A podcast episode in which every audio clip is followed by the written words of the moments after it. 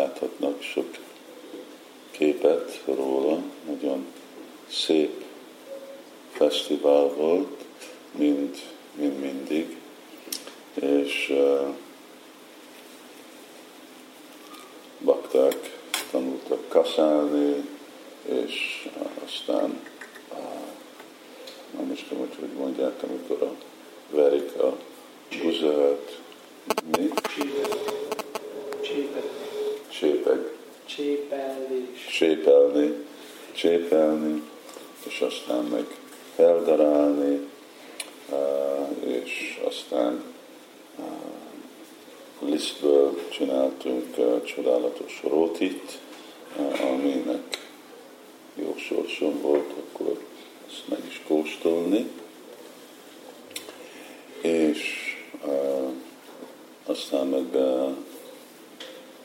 voltak vendégek, akivel volt egy szép ebéd kint a kertbe, és akkor most itt vagyok Budapesten.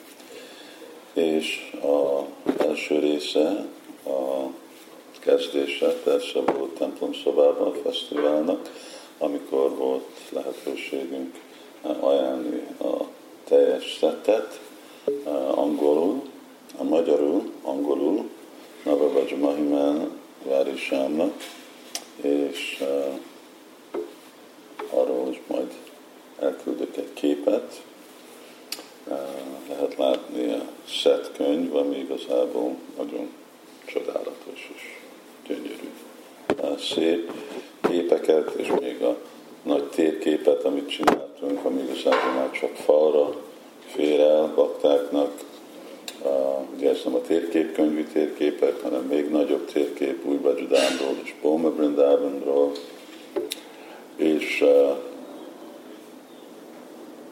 egy nagyon, nagyon jó nap volt, boldog nap volt, még aztán teljes lesz az a boldogság, amikor igazából befejezzük a magyar verziót, de azok a bakták, akik rendeltek angolból, akkor várhatják, hogy ezen a hónapon megkaphatják. Miért nem rögtön? Mert az első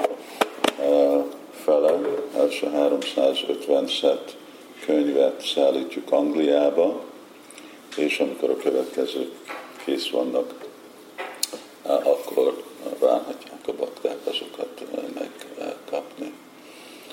Nagyon, nagyon bele fáradtam a, a Angliából utazás, aztán meg volt közgyűlés, és a tegnapi fesztivál, aztán visszajönni Magyarul Budapestre, és azért most így arányilag röviden veszem ezt a podcastot, és emlékeztetem mindenkit, hogy ma is van Gundina Marjana, Gundicha Marjana, eh, amikor Chaitanya Mahaprabhu tanította az ő követőit, hogy hogy tisztítani a szívüket. Chaitó Dartana Mahajana. A Gundicha templom az az a templom, ahová megy új Jagannath, amikor eh, kivonul a templomból, és uh, mielőtt az Úr oda megy, ez csak erre a hétre van használva, másképp üres, persze akkor Csaitanya Mahaprabhu ment és tisztította, kitisztította azt a templomot. És itt a eszenciális dolog, amin meditálhatunk, hogy mint mindent, ugye Csaitanya Mahaprabhu jött meg mutatni nekünk, hogy hogy rakjuk gyakorlatba a Krishna tudatot. És Krishna tudatnak az eszenciája az, hogy megfelelő módszeren tisztítjuk a szívünket.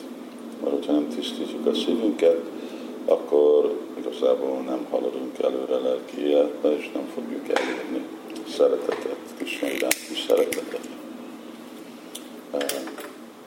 És javasolom, hát majd most délután leckét fogok adni, és